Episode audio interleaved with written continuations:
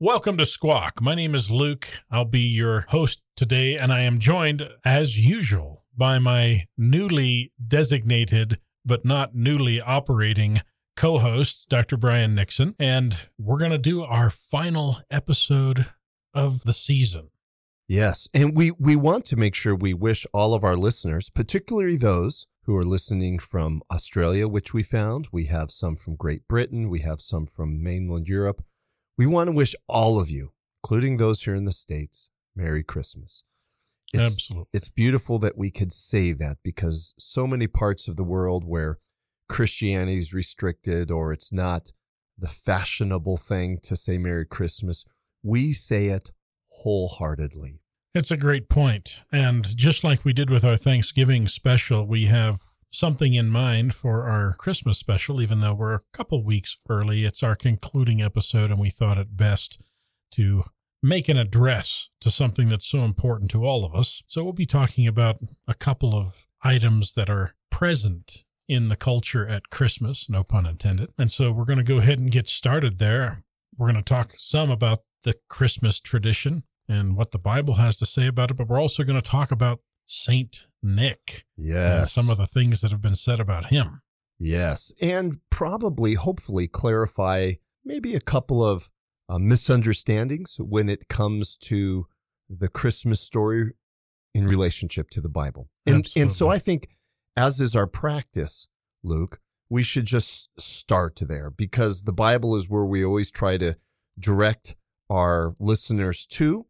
And let's just be upfront Yeah. and say that we do not know when Jesus was born. Um, Pastor Skip recently did a wonderful, or he's in the middle of doing a wonderful season. We encourage our listeners to check out um, his series where he kind of unpacks some of the the misunderstandings regarding um, Christmas and and the timing of it. Completely understood. And the name of that you can find on the Calvary Church website, and it's called Into the Night.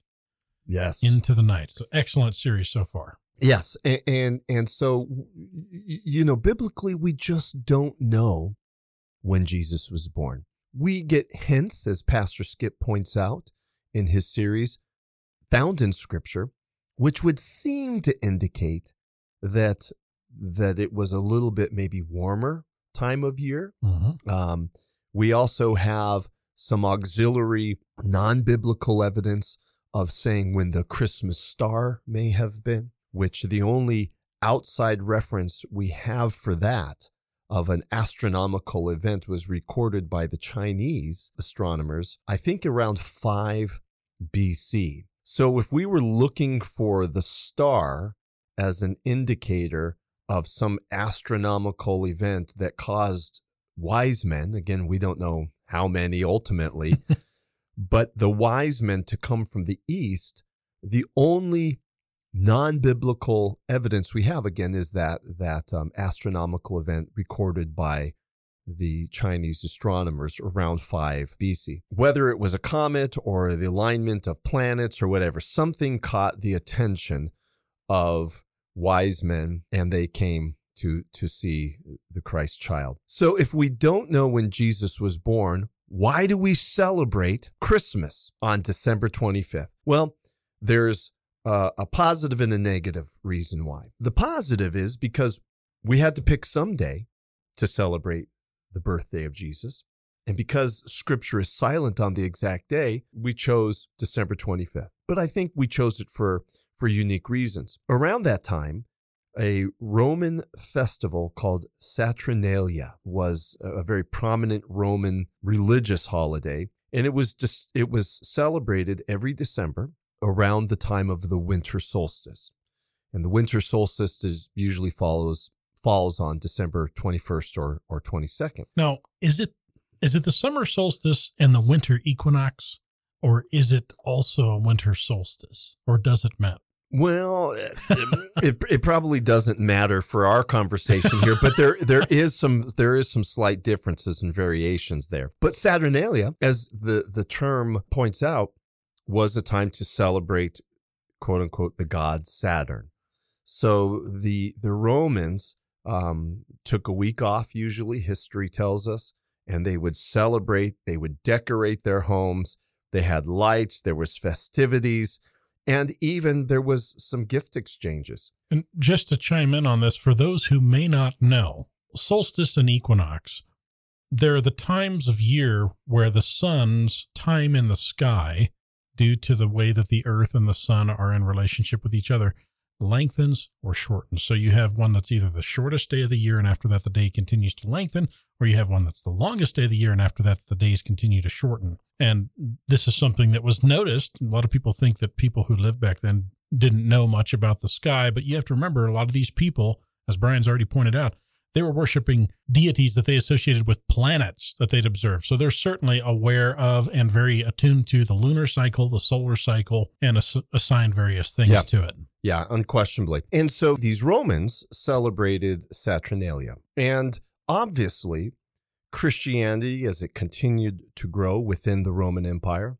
and became the dominant, you know, non Roman religion, meaning not of the, the Roman traditional religion, it came to the notice of various emperors. Some emperors tried to squash it through persecution hmm. and killing of Christians.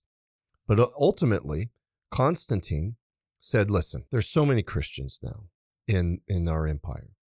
This faith has spread so rapidly. We've got to make it non punishable.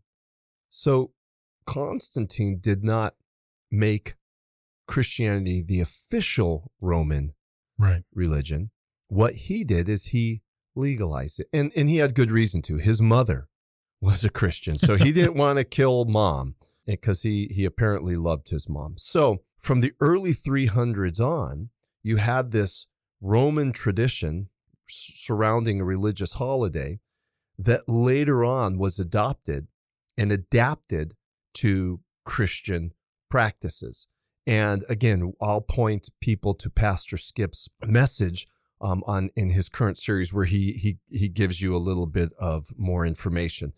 But that is really the backdrop of where Christmas came from. A, we don't know when Jesus was born, the day, because Right. scripture's silent. B, we think it was birthed out of practices that the Roman culture was already participating. And then, of course, it just grew. I mean, once Christianity was officially adopted as the official religion of the Roman Empire after Constantine, various cultures started to add to the traditions, if you will, of the Christmas season. But um, one of those, of course, was St. Nicholas and, and Santa Claus. Absolutely. And just wanted to say a note where, uh, as Christians, you may hear from various groups that are within Christianity, and they talk about not celebrating Christmas because it had pagan origins, this, that, and the other thing. So, to continue your thought just briefly before we get into St. Nicholas,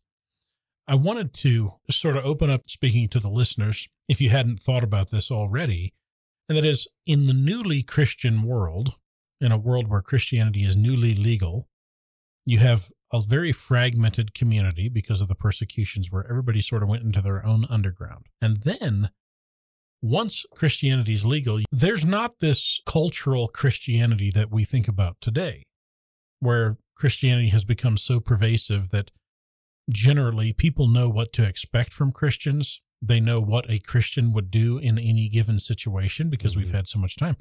We're talking about millions of people scattered across the Roman Empire who are in the process of trying to form what Christian orthopraxy, like what they're supposed to be doing and how they're supposed to be doing it on a daily basis. They didn't all have the whole New Testament. There was a lot of controversy here. So the utilization of common elements within society was utilized for a long time. A lot of times when a church would be founded, a basilica would be built, these would sometimes they would use pagan temples and they would repurpose them mm-hmm. rather than tear them down and start over. It was not an easy task. And so a lot I'm saying all that to say this. The quote pagan unquote roots of some of the Christian holidays are less about Christians trying to repurpose paganism as Christians who were very recently pagan trying to figure out how they need to do what they're going to do.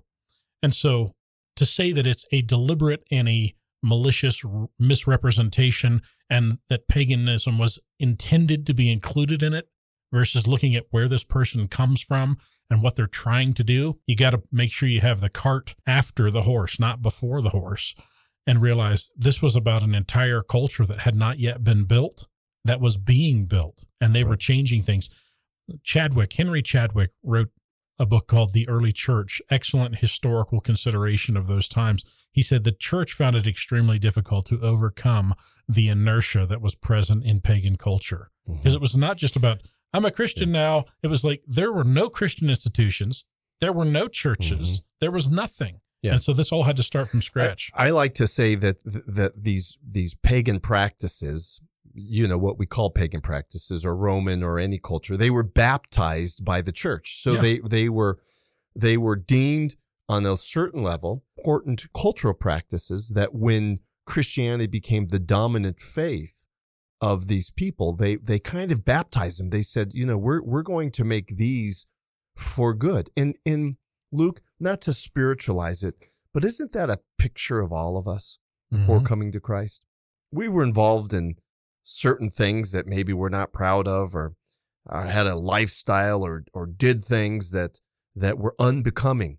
But when we came to Christ and we were quote unquote baptized, we have a whole new perspective, a whole new look Right. on our life. And so too in larger cultural institutions. So as as the Roman culture was growing, they were adopting and baptizing, if you will, in a cultural sense, these practices and making them Christian. So are there certain things that we do now that are not quote unquote found in the Bible? Yes. But it was how society and culture dealt with these. So, so though Christmas, as we know, was kind of baptized in the 300s, it really wasn't till the eighth and ninth century where it really became a, a, a big deal and a major festival. So back to one of the big traditions that were brought up later on in Christian history. But it does have a root, a basis in history. Absolutely. And that is the person of Saint Nicholas or Santa Claus. So, Luke, I know you've done some research on that. Why don't you give our listeners some background into who this Sure. guy is? Something that might surprise folks is that Santa Claus, or that from which he derives, actually was a real person. This is to be separated from all of the mass marketing and all of the potential place stealing that he is accused of. Never really intended to be that. What we do know, he became an orphan when he wasn't very old. He may have been in his middle teens, and he came to live with his uncle. Now, he was born in the Roman Empire, and this was third century. So that means in the 200s. This is just a couple hundred years after the apostolic age. So it's very old. Now, ultimately, he would become a bishop in Myra, which is a Roman province in Asia, and he would be there for quite some time. He died in his 70s, according to what we understand of his birth and death date. So he died in the middle of the fourth century. So he sort of bridged between the two. Now, there's a lot of other important church personages that lived during this time. And interestingly, Nicholas actually was at the Council of Nicaea. That was him.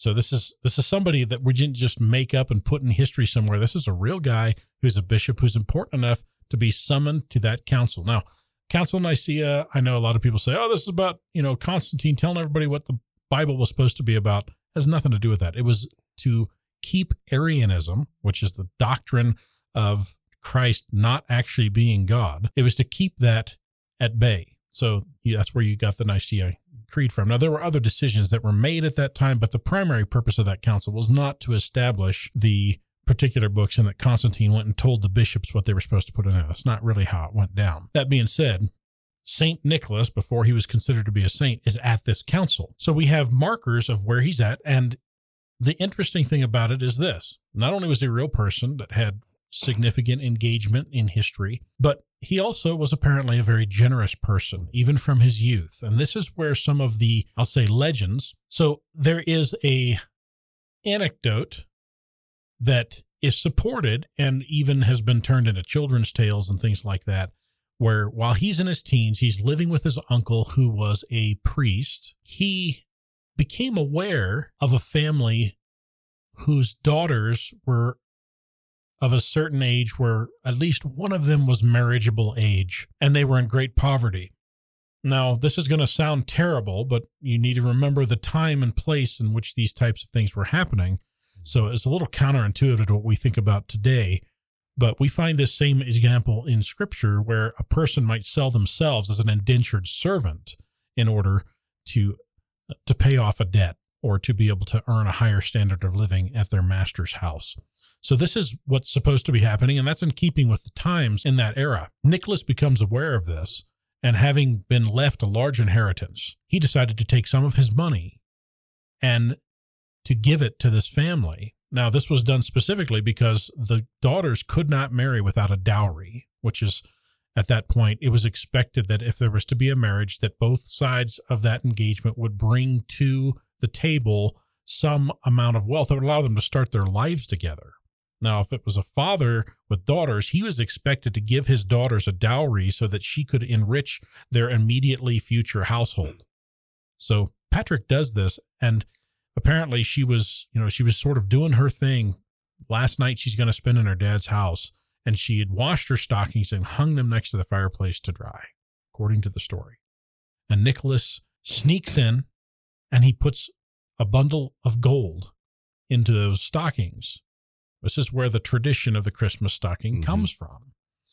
It was discovered the next morning, and then it ends up being to where that wasn't enough for all three of the daughters to be secured. And so he eventually gives more, and he's discovered by the father mm-hmm. because the father was trying to figure out who's helping my daughter so that they don't have to go into these terrible choices. Nicholas is discovered. He says, Please don't tell anybody. I like to help people. And this is where the legend begins. This is the true story. This is yeah. not sort of a hagiography, which we're going right. to talk about in a second. After this, you know, there would be bundles of firewood that might be dropped down people's chimneys so that their fireplace would be full because they didn't have the money or the time to go out or the health to go out. And Nicholas began to be known for these types of things. Well, there were copycat that sort of spread from this where people would take this upon themselves, but it was all based on the generosity of Nicholas. And there's multiple stories I'm not going to get into about that today. But um, this is where the legend starts. The hagiography, this is the study of saints, right? The writings about mm-hmm. saints, where people took it upon themselves to go back into these stories and embellish them. Right. And they did this for the purposes of monasteries, of churches, to try to sort of make the saint belong to them or to their particular sect. But it's highly unlikely that anything you read in that is going to be accurate because it was done deliberately without really a lot of interest in what the saint's life may have actually been like. And, you know, it made people think, oh, if I pray to this saint because this person said this saint could do these kinds of miracles, so be it. So part of the spiritualization of Santa Claus and the various abilities that he's said to have had have sprung from the hagiography when they really didn't need to. It was just about a generous person and then other people came in and made things up. Yeah, and what's interesting is is when you hear something like that, which was great, Luke, is people will go, "Well, you're talking about Saint Nick, but how did he turn into what we know Santa Claus?" And that historians think um, is connected to the Dutch and German communities that they, for some reason, had called this historical figure of Saint Nicholas um, Santa Claus. And then they started to celebrate, you know, some of this embellished stories and and and such. But when immigrants came to the New World, aka America, they brought on the traditions that they had established in the homeland, be it in Holland and or Germany. Santa Claus was part of that, which later became Santa Claus, to us right. and popularized by early American writers such as Washington Irving. Um, you know, had had talked about uh, this Santa Claus, and so what had happened is in early American history, Santa Claus became an important ingredient, if you will, of yeah. our own uh, cultural um, fabric here in America, largely through the Dutch and German communities. As we pointed out with our Easter um, elements as well, you know, the Germans also brought in, you know, certain things about, Easter eggs and such of that nature. But all the cultures that came to America, this melting pot, had elements of, of Santa Claus, which go back to St. Nicholas. So it really took on a life of its own. Yeah, there's a very important point about that too is that Nicholas traditionally died on December 6th. Mm-hmm. And the way that saints, you know, and again, I'm using that word loosely, I'm using Right. that in the ecclesiastical literature Right. sense. But the way that saints are remembered is that on the day of their death, there is a feast day that is dedicated to them. Right. And you can find stuff like this if you go to the New Catholic Encyclopedia. Oh, yeah.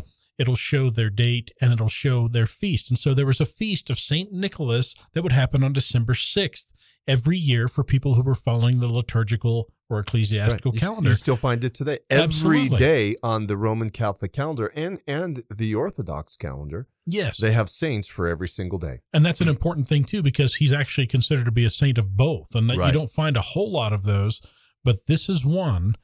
And so here's these people, as you were saying, Brian, that are coming from another country that are used to celebrating the day of Saint Nicholas days, in right. December. Here we are celebrating December 25th as Christmas, and it's very easy, of course, to see how that Right. could overlap because.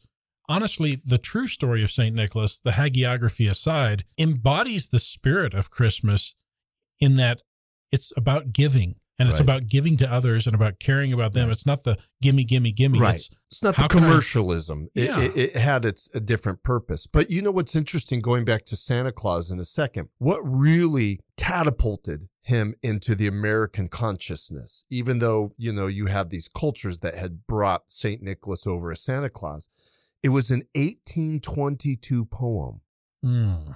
called "An Account of a Visit from Saint Nicholas," and we all know how this poem begins. yes. Twas the night before Christmas.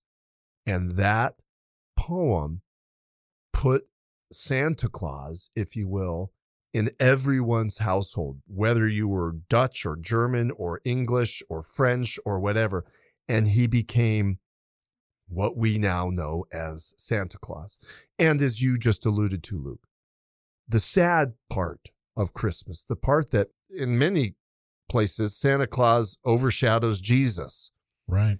And as you pointed out and alluded to, that, you know, what Christmas has turned into today is diametrically opposed as to what Christmas originally was. You know, the celebration of Jesus's birth, a lowly maiden, Mary, Mm. and her husband, you know, bringing in this child in, in a manger and, you know, what happened to Jesus. And then later on, St. Nicholas bringing, you know, gifts and being generous.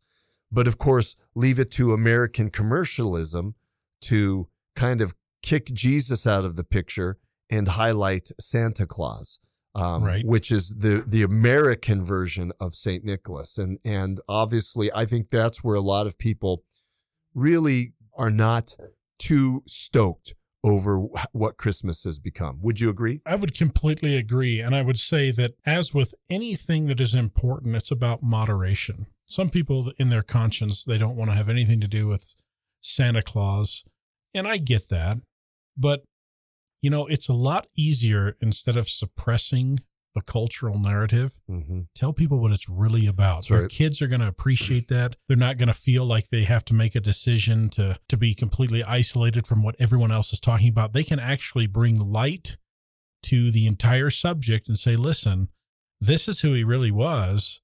This is where he fits in the Christmas narrative. He's not the one that we're celebrating, but he can help us celebrate what Christmas is really about."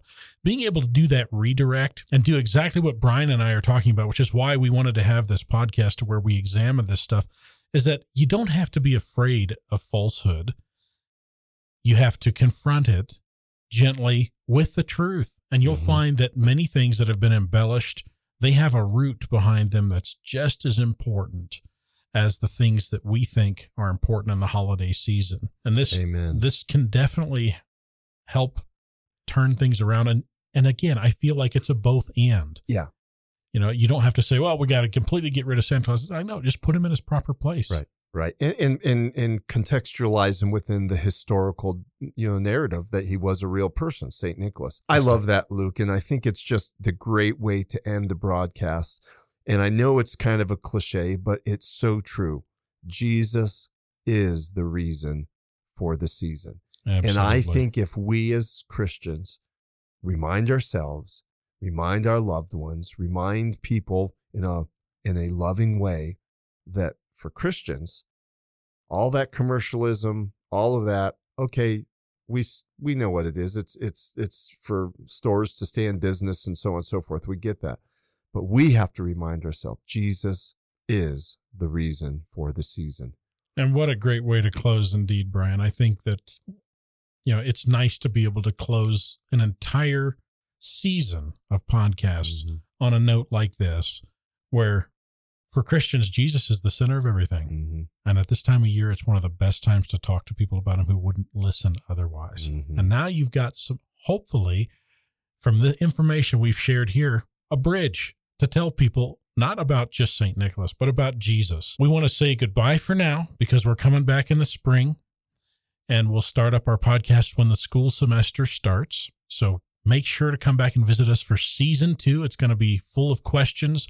It's going to be full of different formats that we experiment with, but really your questions are still extremely important. So if you have any that you'd like us to tackle, by all means, send them to us at calvary.college at calvaryabq.org. Again, that's calvary.college at calvaryabq.org. And once again, Happy New Year, Merry Christmas, and thank you for listening.